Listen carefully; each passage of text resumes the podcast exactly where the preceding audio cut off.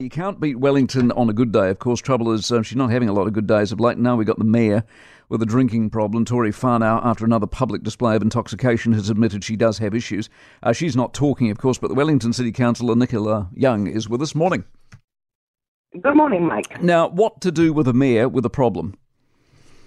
Well, clearly Tory is not well, which is which is sad.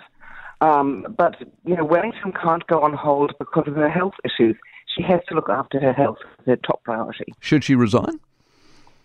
Well, the mayoralty isn't a job for somebody with active addiction issues, and I suspect that's why she's been largely absent from council recently.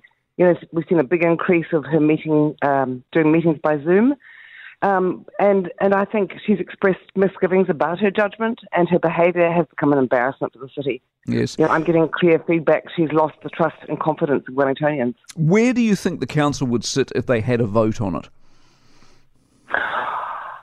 I suspect they would vote to um, have confidence in her because the Greens and Labour have a majority around the council table, even though Tamatha has gone, they still have a majority. Yeah. You know, we took an oath to put Wellington first, and we have to put Wellington first.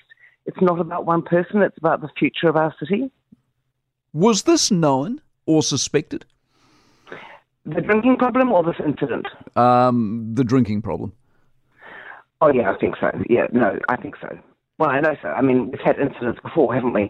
Do you know what really concerns me is the reputation of the council and the loss of trust and confidence of voters and ratepayers. Yes. You know, Wellington deserves better. We've got so many problems. We need to have a mayor who's completely focused on the job. So, in this day and age, if, if we knew about it or suspected it, why didn't somebody, including her, do so? Because it strikes me of the two incidents we know about. The first one, she was on bordering on denial. So why didn't people intervene? Intervene? Yeah. yeah. Look, I can't say because I've only had one five-minute conversation with her since she was elected over a year ago. You know, she's kept her distance from councillors, so I don't have a relationship with her. Um, I don't know who what her friends were saying, but you know, it, it's very sad. Yes, indeed. Nicola, appreciate it very much. Nicola Young, the um, the Wellington councillor. For more from the Mike Hosking Breakfast, listen live to News Talk ZB from 6 a.m. weekdays or follow the podcast on iHeartRadio.